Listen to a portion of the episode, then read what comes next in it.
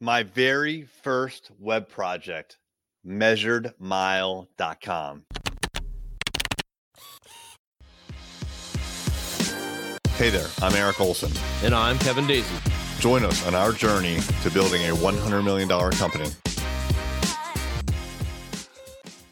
What's happening? It's Erik J. Olson. Way back, and I mean way back in the archive, back in like 1998.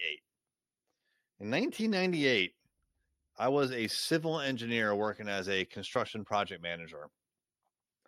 That's what I went to college for. So I was going to make the most of my civil engineering degree.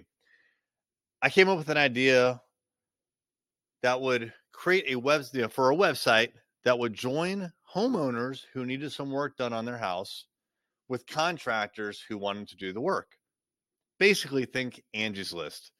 I came up with that original idea. I'm not saying Angie stole it from me. As a matter of fact, Angie's List, I now know, was conceived before I conceived my idea for Measured Mile. I came up with the idea, but I didn't really know how to program. I had a little bit of software development skills from going through Virginia Tech and going through engineering fundamentals class, which is where they taught us Fortran. That was all I knew. I knew a little bit of Fortran. I did not know how to build websites. I didn't know anything about websites, frankly. So I had to teach myself. There was a program called Microsoft Front Page. By the way, if you know what that means, you've been around for a while. so Microsoft Front Page was like Microsoft Word, except you could click a little button that said publish to the web, and it would publish your HTML to a web server, and you would have a website. And so it was like drag and drop, WYSIWYG is what it's called but I I worked on this thing and I got to the point where you can like register your own account and then you could do some things that were data related. Uh, you could list a project or as a contractor, you could list your services. But I got stuck on the registration page actually where people register because there were two fields for passwords. One is the password and one is the password confirm. And both of them are what's called masked, right? You know what I'm talking about? Where like you type, but you don't actually see what you typed in, you just see the asterisks. Well, I had to compare those two values. I didn't know how to do it.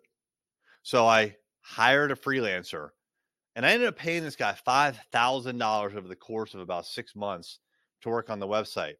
But every time he gave me code that would solve a problem like that password matching problem, I would study it inside and out. I would go to Barnes and Noble because Amazon wasn't a huge thing at the time. And I would look at and study software development books. I mean, this is all I, I obsess with this nights and weekends. I would be at Barnes and Noble all the time, reading all the books and then putting them back up on the shelf. I would read every single book on the topic.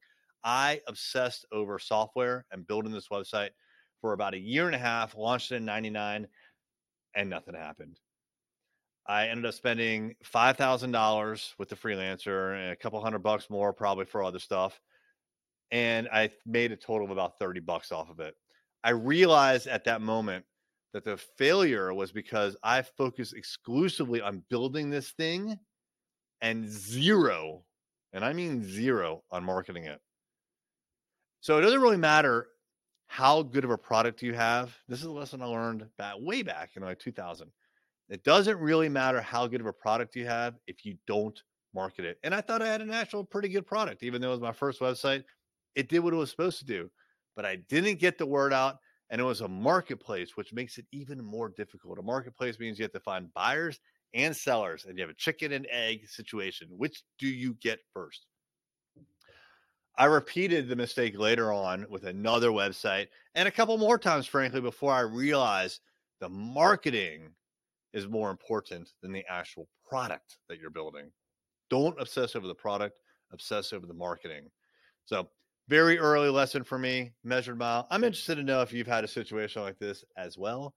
If you have, hit me up on social media. I'm always around. Hit me up at I am Erik J. Olson. That's Erik, E R I K, J, and Olson is O L S O N on any social media platform. I am Erik J. Olson. Tell me, what have you done that's similar? How have you blown a lot of dollars without getting a lot of return when it comes to marketing? How much more successful would you be if you could harness the experience of a group of successful business owners?